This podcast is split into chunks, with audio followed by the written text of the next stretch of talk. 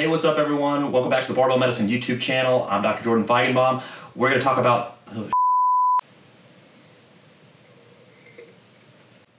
not too shabby. Hey everyone, welcome back to the Barbell Medicine YouTube channel. I'm Dr. Feigenbaum. Today, we're going to do part two of the testosterone series. If you haven't checked out part one, I'll link that in the show notes below, and you can go over and check that out. As always, thanks for joining us. Hit like if you dug the video, and if you want to stay up to date on all the latest and greatest information, make sure you subscribe. Thanks.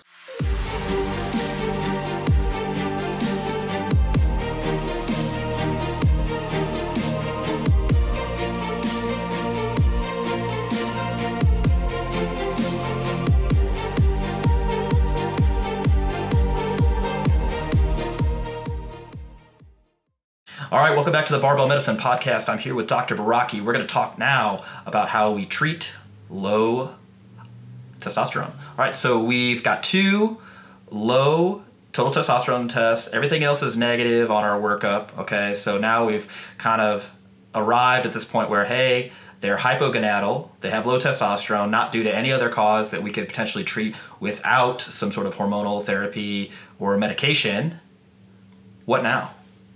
So uh, I think we can we'll definitely talk about the pharmacologic treatments. I think we should just reemphasize where we are after we have after we have a negative uh, or after we have a uh, confirmed low testosterone level on the first and the second test. Um, assuming that we have those two negative tests and the FSH and LH levels on the second one are uh, low, which is going to be the more common situation that people run into, or inappropriately normal is the other thing that can happen. You would expect them to be higher, but they're but they're but they're actually normal or low. Um, this is the more common situation that we run into, particularly with our demographic of uh, you know young to middle aged, some sometimes older males, either in a clinical setting or in like the coaching type setting. Um, you know, there are a number of reasons why they can develop hypogonadism, again, which we said outside of just it happens, um, some of which aren't even strictly like medical diagnoses like, you know, sleep apnea. So think, other things you need to think about are that, uh, you know, increased levels of body fat, obesity themselves can end up uh, you know, due to the uh, activity of things like aromatase and some other cardiometabolic or some other some some other endocrine and metabolic changes can re- result in them having low testosterone levels. Uh, use of excessive amounts of alcohol, opioid pain medications um, also can directly interfere with this uh, this system, and that can result in some low testosterone levels. Um, and then uh, again, we've hopefully we've hammered home enough the importance of just sleep issues uh, being being playing a role here. So impaired sleep quality for almost any number of reasons. And so those are things that, you know, when it comes time that yes, you have low testosterone, yes, I think that this is probably what's explaining the symptoms that you're having. That's where we have this kind of decision point where we need to decide are we going to start out by trying to treat this without medications, uh, i.e., non pharmacologically, or are we going to try to treat it with medications like testosterone replacement therapy?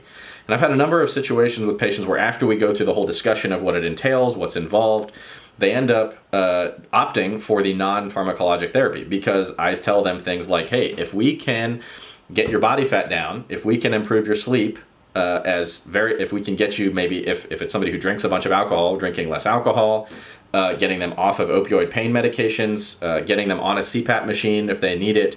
Uh, those are situations very commonly where we'll see someone's testosterone levels perk right back up into the normal range. They never needed any medicines. They spared themselves the cost, the uh, the the uh, potential for side effects, the time associated with TRT, monitoring, a lifetime of labs. PSAs, digital rectal exams, like all that kind of stuff that they're going to end up needing, uh, just because hey, we got them, you know, we got them into a better kind of metabolic state.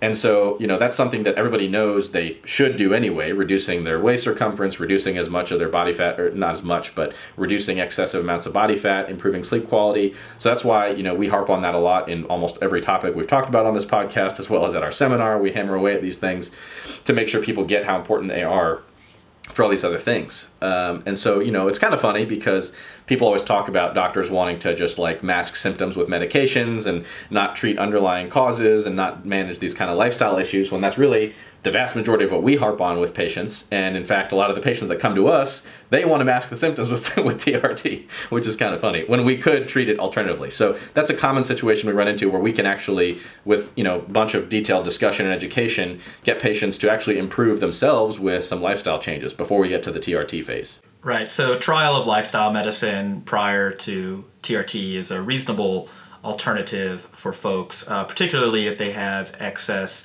central adiposity, which just is a large you know amount of body fat around the waist. Um, if their sleep habits are poor, if their dietary habits are poor, secondary usually to like alcoholism, for instance, or other toxic ingestion, uh, recreational drugs and stuff.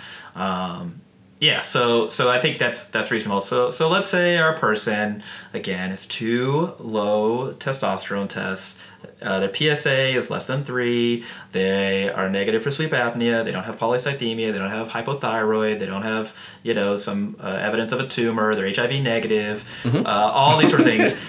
Ticking they- off all the boxes. yeah, exactly. yeah, yeah. They they're not. Uh, they don't have a lot of central adiposity. So you know they're not you know crazy crazy obese. Um, now we're at this sort of inroads where you can reasonably initiate TRT with so you're actually giving somebody testosterone, or alternatively, there's some recommendation to potentially start a medication like clomiphene citrate, also known as uh, Clomid. Um, that tends to increase uh, GnRH, uh, uh, gonadotropin releasing hormone. Effectively, can get your FSH and LH to perk up and ultimately get your your testosterone production back online uh, from the testes. Some people prefer that versus injectable testosterone preparations or uh, or uh, uh, uh, you know topical testosterone preparations. So when people are like, yeah, well, my doctor wants to put me on Clomid. What a what an idiot! It's like, well, no, there's there's some you know reasonable evidence that that could work and uh, potentially uh, produce basically it's making you produce testosterone a little more quote unquote naturally.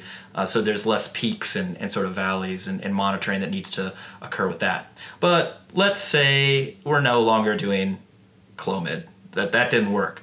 So there's a bevy of different preparations or types of medications that one can use. Uh, what do you see most commonly in your practice? Uh, the most common ones that I see are testosterone cypionate. Um, typically started on most patients around 100 milligrams a week, which among like lifting folks is probably considered to be like a laughable dose. Um, but that's really where the most common starting point is um, for for a lot of people. Is cypion is testosterone either cypionate or enanthate. Um, usually around 100 milligrams a week, sometimes higher for like big giant dudes or something like that. Might go 150, sometimes 200. Sometimes people will even prescribe, uh, you know, something like 200 milligrams or something like that every two weeks, which most people are not as big of fans of due to the half life of kind of the pharmacokinetics and pharmacodynamics of it. In terms of, you know, you end up being effectively hypogonadal again before your next dose, and so sometimes they have unpleasant fluctuations and symptoms. So you need to adjust the dosing frequency. But those are the typical injectables that we see. And so they're testosterone esters, they're suspended in oil, um, and basically alongside that, you end up committing yourself to needing to get you know syringes, needles, uh, and then injecting yourself at X interval with X dose that is to be determined you know between you and your physician based on your levels. Um, and monitoring over time. So that's the typical injectable formulations that, that, that I see the most often. Yeah, and, and just in general, without going too far in the weeds here on the pharmacodynamics and pharmacokinetics, it's usually a two week half life, uh, and and so uh, or sorry, set was it seven day I think it's half? less than, yeah, it's, it's closer to a week. Yeah, a- and basically you can get away with weekly injections, although the uh, studies on this these sort of preparations show that you get significant variation in hormonal levels.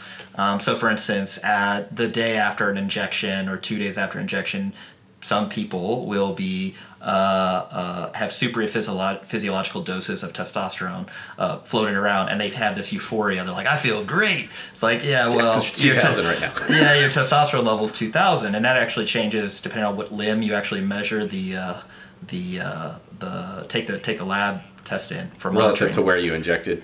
Yeah, so let's say you injected your right deltoid, right, and so you get a, a blood draw from your right arm two days later. Well, you may in fact be off the charts. they can't even measure your testosterone level because um, that testosterone that is suspended in oil sort of slowly releases from the muscle into the bloodstream, uh, and yeah, it's got some localized sort of.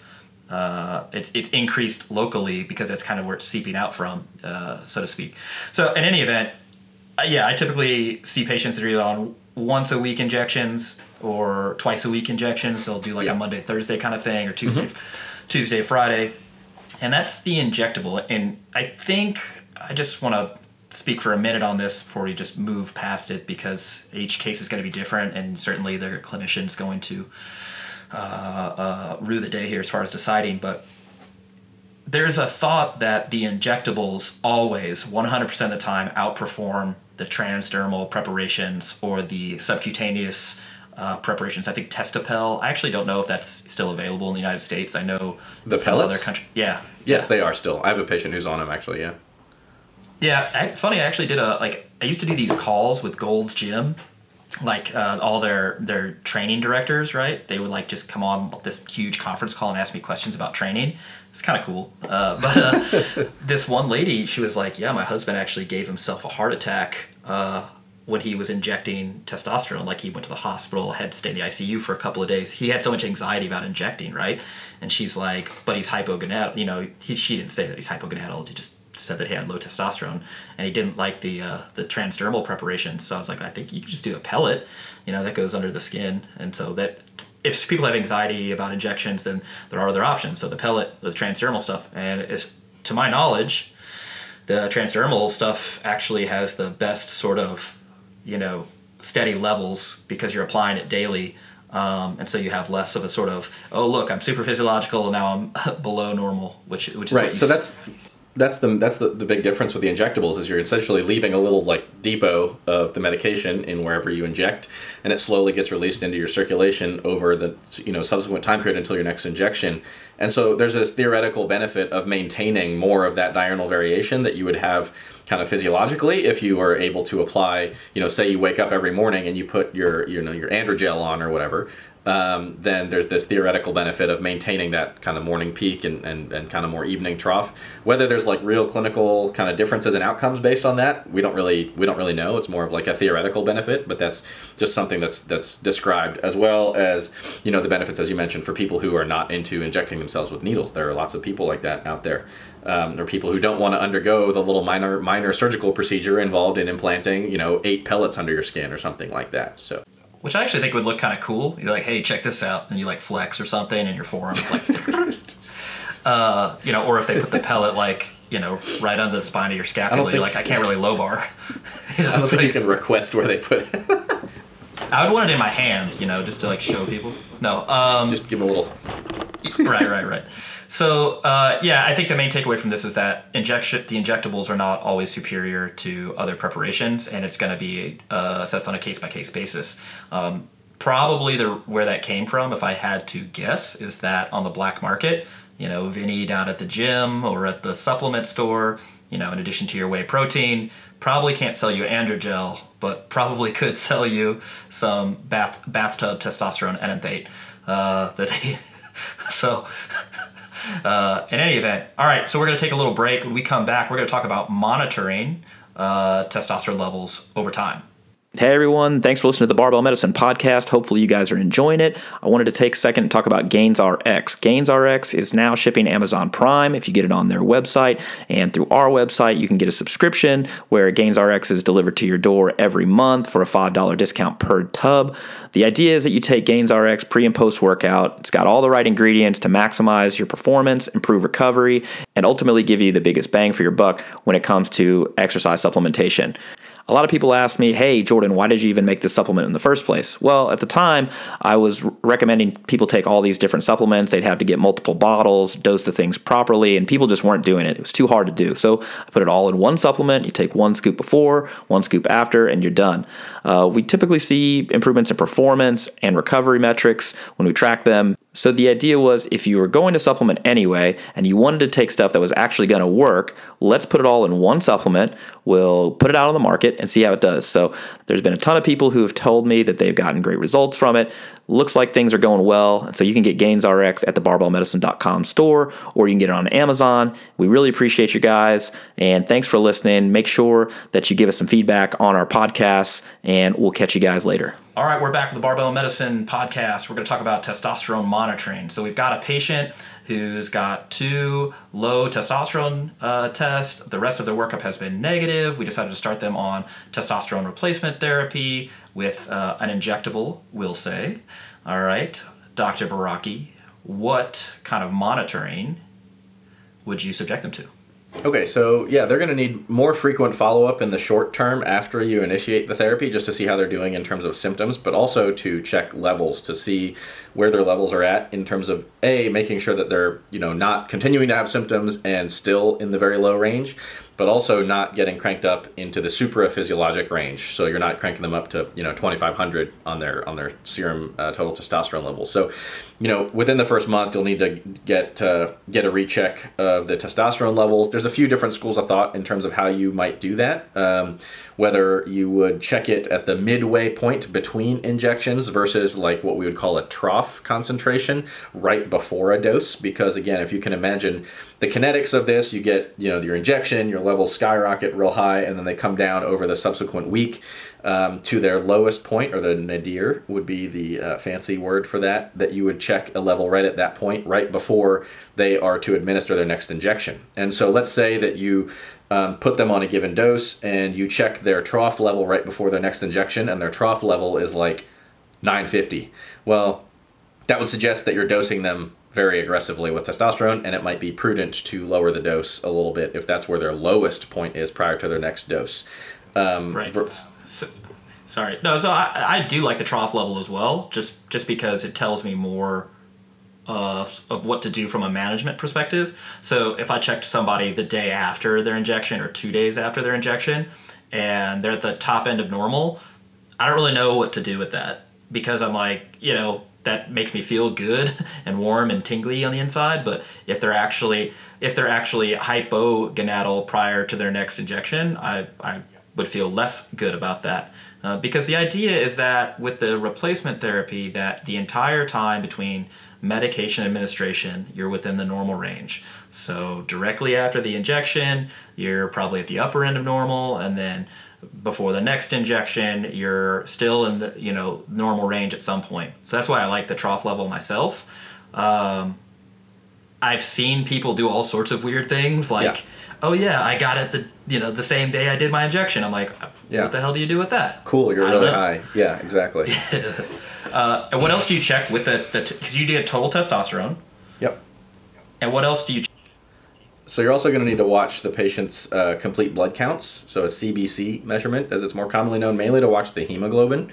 So that's the the concentration of hemoglobin uh, in your red blood cells and so that's something that tends to rise on testosterone therapy, particularly when you're in, into the supraphysiologic range where you get into the real high levels.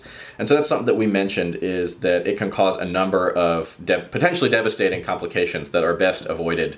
Whether that means you end up needing to go and donate blood, uh, phlebotomy, something like that. Um, a lot of times, once you're in that range, you'll start taking a baby aspirin to kind of re- potentially reduce the risk of some of those complications from happening. But really, if they get into that high of a range, you also need to see if you can correlate it. Potentially, you might be dosing them too aggressively. You might need to adjust the dose or the dosing frequency um, so that you don't, you know, keep them at a hemoglobin of 18.5, you know, for, for months on end or something like that, because there's going to be incremental risk over time with that.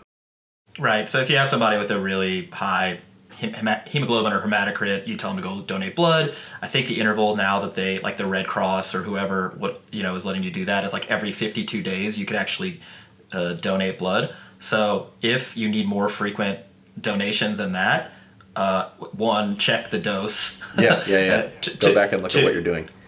Right. Two, two, is there something else we're missing? For instance, sleep apnea that is exactly. you know, cra- came up out of nowhere, or or you know, do you have carbon monoxide poisoning? like you know, hand, handful of different things, um, and, and, then you may need a therapeutic phlebotomy, which is a, a, you know the kind of the other thing we do. You go in and basically they pull some blood off you. Um, so yeah, uh, do you routinely check estradiol levels? So, so yeah, so that's levels? a that's a good that's a good question. So so estradiol is a form of estrogen. It's something that um, circulates in primarily in women, but again also in men. Um, and estrogen is not the uh, the demon that it is made out to be in male physiology. It actually has some important roles in um, actually in maintaining satellite cell function. There's some cardiovascular benefits. There's a lot of stuff that um, estrogen is actually very important for in male physio- physiology. However, it needs to be maintained uh, in the you know appropriate physiologic range for a male. You don't want to end up with sky high estrogen levels as a male. And so you know in the setting uh, so, so in, in typical routine outpatient clinical practice, you don't see tons of people measuring these levels. Um, when there are certain types of suggestive symptoms um, of estrogen excess, excuse me, of estrogen excess. Common ones would be things like gynecomastia. People co- might complain of like sore, uh, itching, itching nipples, uh, bloating, certain mood or libido issues that they were not necessarily expecting when they got on TRT. Those can all signify some sort of um, issue with estrogen. Particularly, it would be too elevated because you're on a bunch of testosterone and it's going through the aromatase enzyme and getting turned into um, these these uh, kind of byproducts, including estradiol.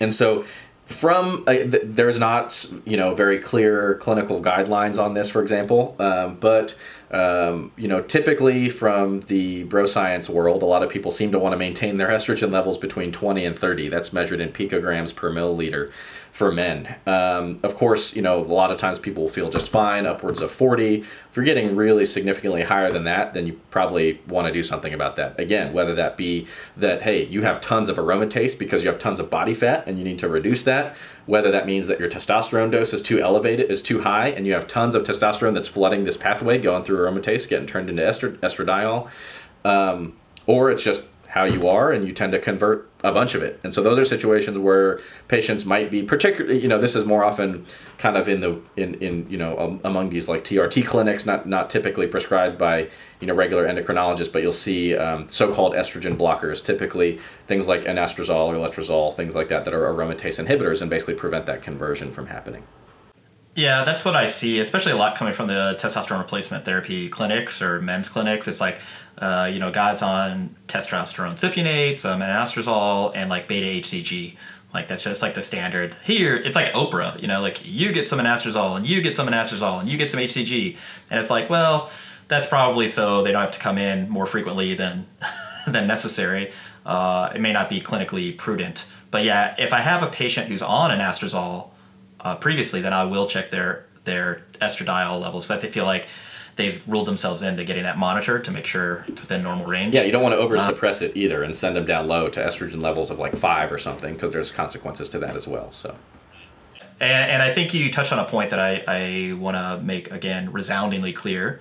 Um, it is dangerous to read stuff on the internet without clinical correlation.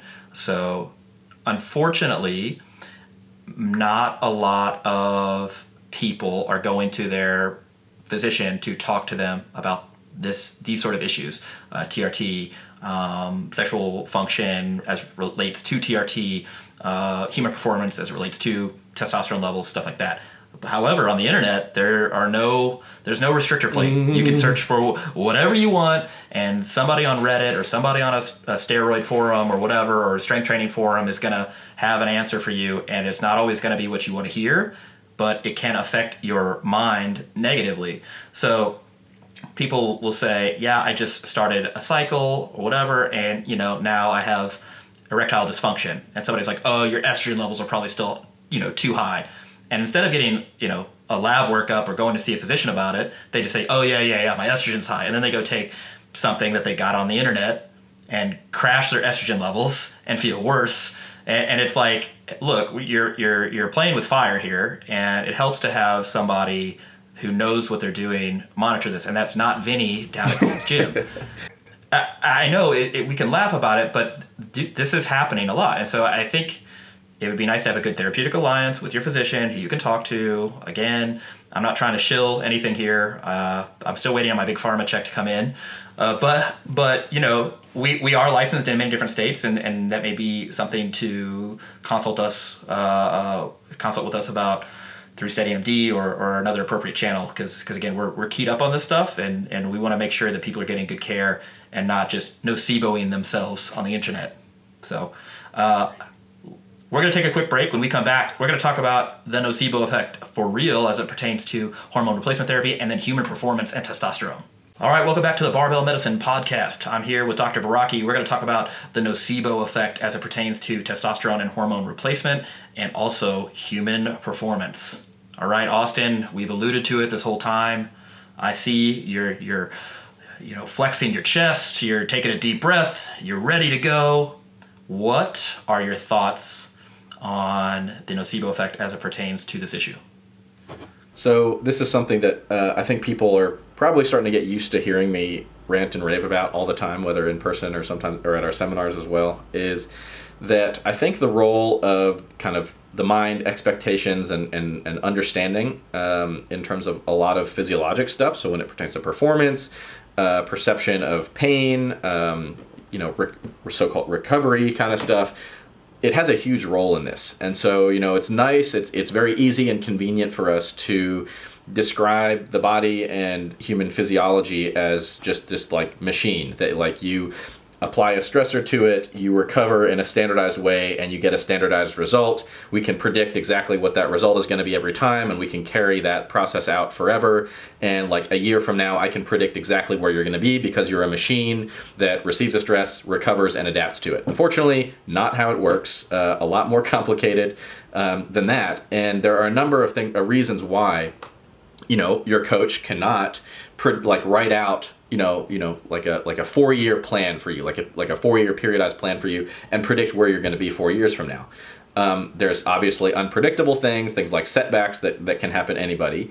Um, a lot of the differences in outcomes. So, for example, you know, we, we have this novice program that we put a lot of people on. We run them through it, and people end up at the end in wildly different places. Some people finish their LP squatting, you know, 160 pounds. Some people some people finish squatting at 475 pounds, and we typically will just kind of brush aside the differences in outcomes and just say, yeah, it's genetics, and it's actually you know that's obviously a component of it but there are so many other factors that go into how this stress recovery and adaptation cycle take place part of which is in fact mediated by your brain your mind your expectations um, in terms of how things go. So, you know, we see this all the time with people who have a setback in the gym and they freak out and they panic and it sets them back for eight weeks versus the other guy who has a similar setback and he's like, I'll be fine, you know, tomorrow or two days from now. And they come back sooner, they train more productively, and they do better in the long term.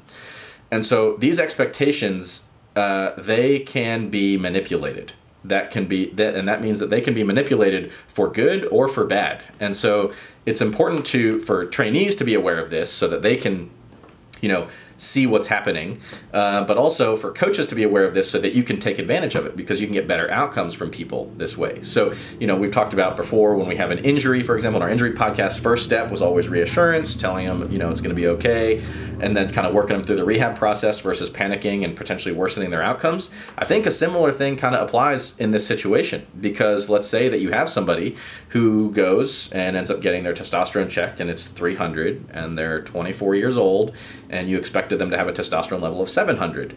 You have two choices. You can freak out and panic and say, This is why you're not making any gains, right? And blame every setback or every, uh, uh, you know, everything that doesn't go according to plan on that. Um, or you can say, This is where you are. If the, if the person doesn't really have any symptoms, then you know they probably shouldn't have had it checked in the first place, and you can work with them in terms of managing other things to make this process go smoothly.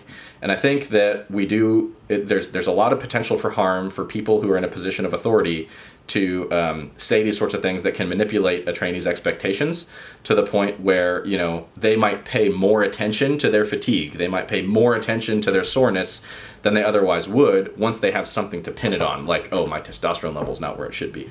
Right. Yeah, and and I would uh, say so I would not necessarily expect a 24 year old's testosterone to be 700. That was just a number that Austin threw out. So look, if you're 24 and your testosterone level is 300, that's fine. Bryce Lewis actually released his testosterone level.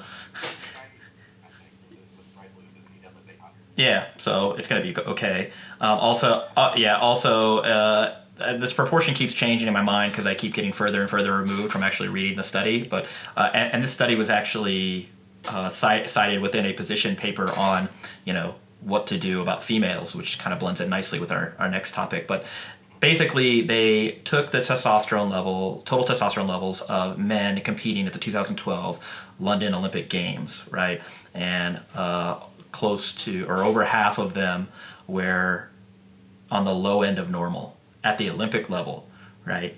Uh, and so when going down this sort of like you know algorithm for why is my client missing sets or reps on a particular training program, uh, I don't even include testosterone within that sort of paradigm, right? So, for instance, I would go down and say, okay, is their form good? Yes, move on. All right. If their form is good, uh, okay, is there an acute sort of stressor that that's going on uh, either in their personal life, uh, uh in their nutritional situation, in their sleep game, uh, in their overall mood, for instance? Uh, no, note any of those. Okay, well then, ten times out of ten, it's going to be programming related.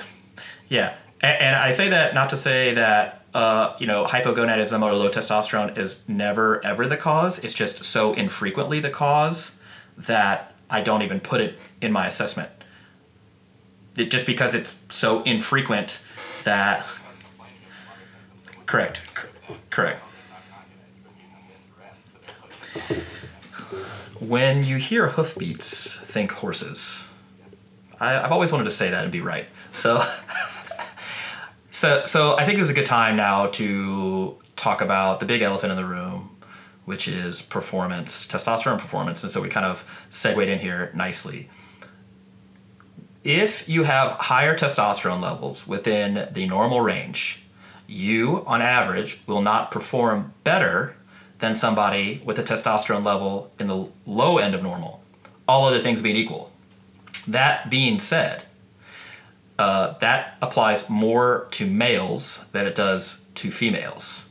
Okay, so if you are a female and you have a higher testosterone level than normal, uh, occasionally this garners a misdiagnosis of PCOS, um, and occasionally this di- uh, garners some unscrupulous attention from either folks on the internet, on social media, or other media outlets.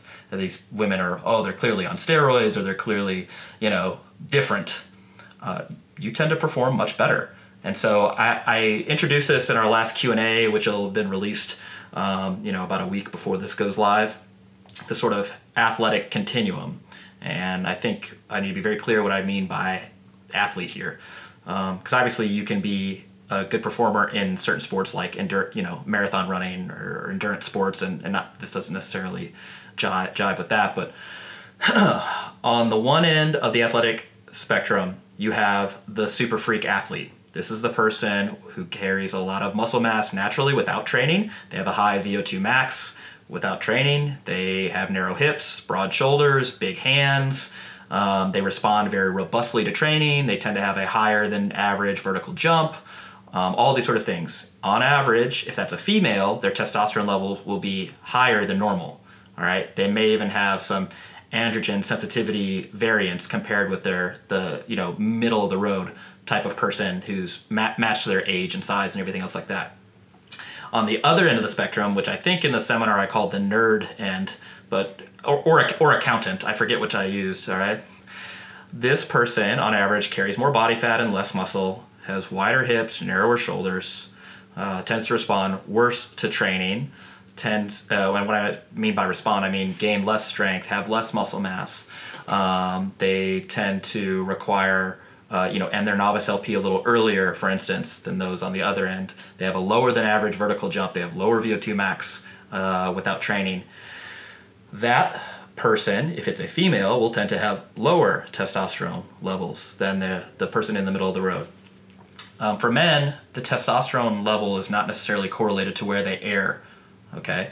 But the reason for that this is so uh, much more pronounced in females is because within uh, a female you can see this sort of you know 10 times variance in levels right? So at the low end the, the accountant or nerd end you know this person might have 25 nanograms per deciliter 50 nanograms per deciliter floating around their bloodstream right and at the upper end you may have 200 250, 300, which is effectively super physiological. It's off the charts, but that's just their normal range. And so sometimes they'll present to their doctor saying, "Hey, I, you know, I'm missing my period, or I've got this hair growth. Like, what's going on?" And get diagnosed with PCOS, even though that's not how you diagnose PCOS, for instance. But that's that's common. Um, also, things that are more common in females who have this higher level of testosterone uh, include um, certain enzymatic mutations that cause more sex steroids like testosterone to be produced. And that is like a thousandfold different in elite athletes. Um, now, these numbers are not accurate because I forget the exact numbers off the top of my head.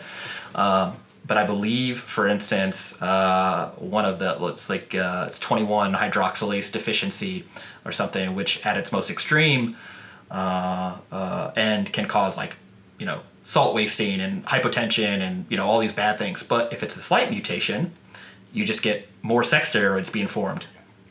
That prevalence in the in normal society for females is like one in 400,000 right? And then at the elite level, international athletics, we're talking one in 40,000 or 4,000.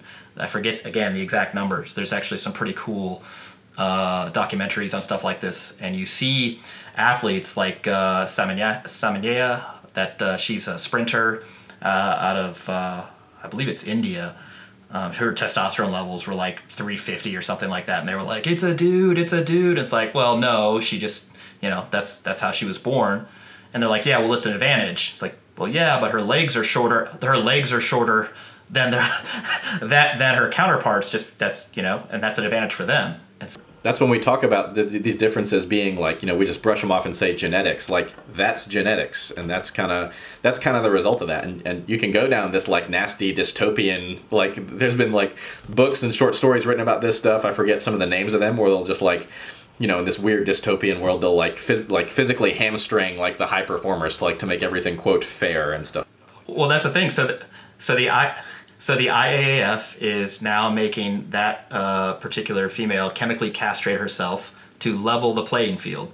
And I, I, I my personal opinion is that that's probably not a good idea. Uh, because where does that end? You know, again, if someone has longer legs and wants to be a sprinter, well, that's an advantage. Do you, you know, make them run and yeah, yeah. Do you shorten their femurs? They have to run certain shoes. Do they have to run a longer track? Like, what's the deal? Or are you gonna like instead of having gender divisions, you have leg length divisions? Right. And how tight do you leave the physiologic range on the blood tests? Like, where does that end? Because as soon as they make her chemically castrate down to a certain level, the next person can say, "Well, like she's still higher than me. It's not fair," you know. Right, so right, right. Yeah, it's just genetics. It's just genetics. Look, yeah. Look, sports aren't fair.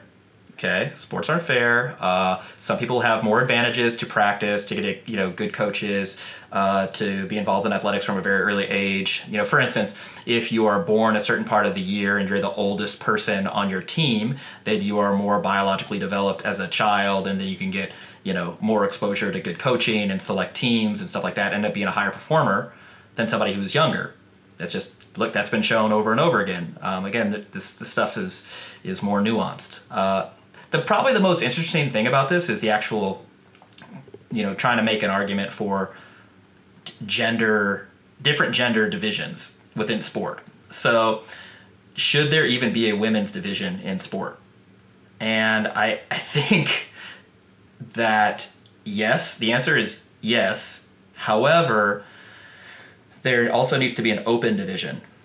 And so I think that what that does is that eliminates you know any of this discussion about transgendered uh, athletes or people who do not want to identify as a certain you know gender, and that that's that's fine. But you cannot compete in a restricted division. And in order to make your way into the restricted division, which we could call the women's division, just out of convention, uh, you know, you would have to have some sort of criteria to get in that class. And I, I think we don't have anything better right now than what gender assignment at birth uh, unfortunately. But genetic testing isn't perfect.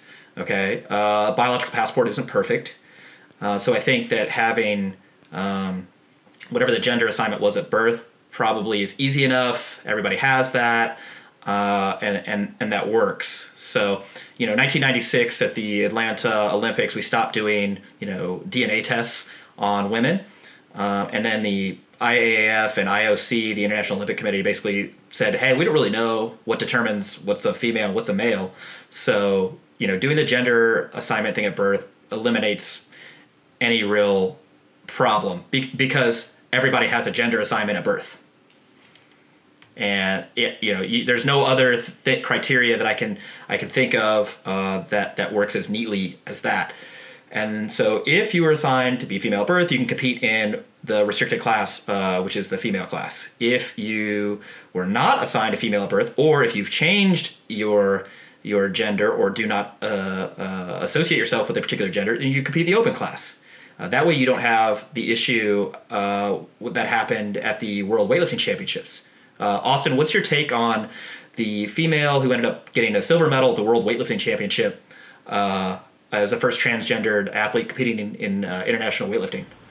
Yeah, I think um, you know I try not to get too far down into the weeds on these discussions because of how like politically and emotionally charged they can they can be.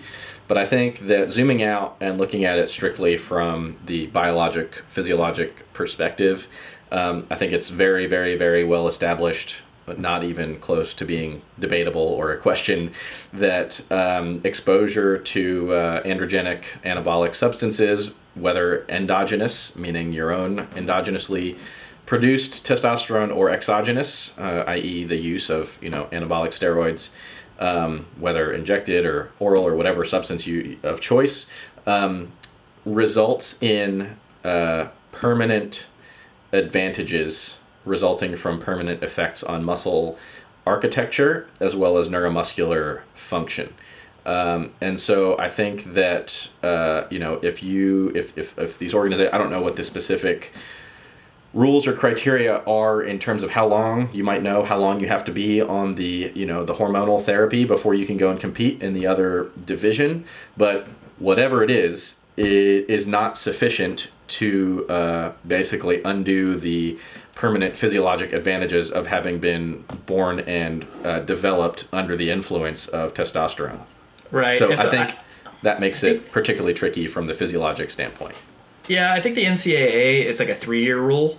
Like yeah. you effectively have to be either on chemical or hormonal therapy or castrate, castration therapy if you're doing, you know, male to female. Yeah. Uh, uh, before you can compete. I wonder how that works with eligibility. Like, you know, yeah, I don't know. Sure. It's yeah, just it's just kind of funny that you could like you know you could go on test or some other you know D-bol or whatever substance you want to use for like eight weeks and have like permanent changes to your muscle architecture and function, and uh, you know just from that small of an amount of use and and a lot of high level competitors competitors um, are using these substances for much longer periods of time um, and get these permanent changes. But you know, you can take some estrogen for a couple years, and and you know, we pretend that it's all undone. So I don't know. That's that's it's just. Yeah, well, so that actually brings me to my my next point, which is like the role of drug testing in sport. Uh, so I think overall, in general, that's just one. It it's not stopping people from using okay very very obvious given all the recent pops at the olympics at the highest level you know uh, and, and, that's just for weightlifting. Track and field is even more ridiculous thing. And powerlifting, I think, is even more ridiculous. I effectively, effectively, if an organization is not using a biological passport, just they're just paying lip service to the test at large anyway. Uh, in in my opinion, um, and and and moreover, if you're giving people uh, a an ability to use, get popped, and then come back again. Yeah, the deterrents are definitely not sufficient and they're not immediate enough. So, for instance, why you know, uh, gosh, I don't want to go too too crazy here, but but you know, one of the people will say one of the reasons why the death penalty doesn't work to prevent you know uh, these you know, certain certain types of crime is because the immediacy of the punishment is not soon enough right? So it, it's too far in the future. So, for instance, getting banned from sport or you know having a lifetime ban from sport secondary to drug use is too far away from you know the actual quote unquote crime uh, to actually prevent people from doing that behavior. So um, I think that you should have the death penalty in sport. and, so what, I, what no so so what I mean by that what I mean by that is the incentive to not do uh, use anabolic steroids in a drug tested sport because uh, sports are all contrived anyway, right? The idea is that you're going to participate in a sport under a set of rules, and the only reason that the sport actually exists is because everyone's agreed to. Yeah, just arbitrary stuff. Yeah. Right. So so let's have another arbitrary rule that if you get, test positive for performance enhancing drugs and you are automatically banned from all sports, you cannot play another sport again. It's the death penalty. And the reason why is because when you use anabolic steroids, you're making permanent changes to the architecture of your muscles, of your neurological tissue, all the stuff that lasts for the rest of your life so having a two-year ban or four-year ban is ridiculous. You're saying, yeah, you can use some drugs. That's cool. Right. Yeah. Exactly. Uh, I, think I, I, think I saw somewhere recently that like Ilya was talking about coming back, and I'm like, that is just comical to me that that would happen after this. You know. Yeah. So so either the death penalty from all sports. So effectively, you test positive once, you cannot participate in any drug-tested sport again. And, and what would make it more interesting is if even the drug, like the sports that uh, or divisions that don't test for drugs, if they said, yeah, well, since you tried to cheat in the drug tested sport, you can't actually participate in our division either. So you effectively banned this person from sport. Or, or at the or at the Olympic level, um, you know, potentially having it affect the, the country and its representatives, its its other its other representatives, because that would incentivize other countries quite a bit more to make sure that their athletes aren't doing that. Is like, hey, if we have one athlete, like we're all banned from sports forever. Of course, it's really catastrophic to say that, but you, I would expect that that would have them, you know, be on top of their athletes. Yeah, you need immediate and severe punishment if you're going to use it as a deterrent because any anything else is is obviously insufficient you know based on the, the current the current climate. So yeah maybe if you test positive once your entire country is banned for three three olympic cycles for instance yeah. or something like that. Yeah. And you yourself are banned from all athletic events forever. Yeah. Yeah. So either and, and either do that or do nothing. Yeah yeah or, or do nothing right. And, and then maybe then in the open division it's just run what you brung. Yeah. And they would get a lot more viewers that's what I'm saying. So so then the other thing is yeah. So people say oh the public doesn't want people on drugs. They want to you know athletes or no role models. We want to see a 300 kilo clean and jerk. Okay. I, I certainly do. So so here's what you do. You just have the all drug Olympics, right? All drug Olympics uh, uh, compared to the drug free Olympics, right? And they both air at the same time. Yeah, right. and, and see how viewership goes. yeah. I mean, that's that's that's one way to do it. I, I, I don't know. It's a it's a complicated complicated thing, but I think um, I feel sorry. I feel sorry for females who are caught in the crosshairs here. So if you have a female who is super on that athletic spectrum, they have broad shoulders, narrow hips, lots of muscle mass, or whatever. What's the first thing that anybody says on their Instagram when they make a post? Yeah, they're definitely on drugs either the needle emoji, yeah, or, right. you know, or like you know, or so how long have you been taking steroids for? Something like that, right? It's discounting their hard work, their work ethic, the amount, you know, everything that they've done to get to the position that they're at uh, in right now, and I, I just feel for them. I mean, you know, it's, it's, uh, it's, it's a, it's a problem. Um, so anyway, let's wrap it here. Uh, Austin, do you have any parting shots that you really want to drive home for folks on testosterone? Um, or people who are thinking about testosterone. I think the main, the take home points that we've had for, from today is that it's appropriate to get tested in the setting of, uh, you know, consistent symptoms. Um, it's important to actually undergo the complete and thorough evaluation um, to confirm the diagnosis it's also important to be aware of and undertake the relevant lifestyle changes um, to um, that can that can provide significant clinical benefit if you have issues with things like body fat, sleep issues, alcohol use, certain medications that can affect testosterone levels, things like that. I think it's it's very very important to work on those prior to jumping on therapy. And if you are to jump on therapy in the setting of an appropriate diagnosis, and if you don't have any uh, other condition that would make treatment inappropriate, um, then I think overall it's a fine thing to do. It's it's generally pretty safe in correctly selected and monitored patients, and uh, it can give those people quite a bit of benefit um, in terms of their symptoms. Um, I think those are kind of the main take-home points from the from the clinical side of things that we talked about today. Yeah, I agree. My uh, my kind of take-home is mainly about the laboratory assessment, uh, and then also that this is not a sort of you know, uh, fountain of youth or cornucopia of like performance gains. Um, I think we kind of sussed that out nicely. And then lastly is the female bit. And uh, look, if you see a jacked AF female who's super impressive, maybe maybe don't comment on drug use first, uh, uh unless unless you see the syringe in the picture. If you see that, well, hey, okay. But but you know, other than that, you can uh, keep keep it to yourself. So, uh, in any event, for Barbell Medicine, I'm Dr. Feigenbaum. He's Dr. Baraki. Thanks for tuning in. Subscribe, share, and uh, we'll catch you guys next time.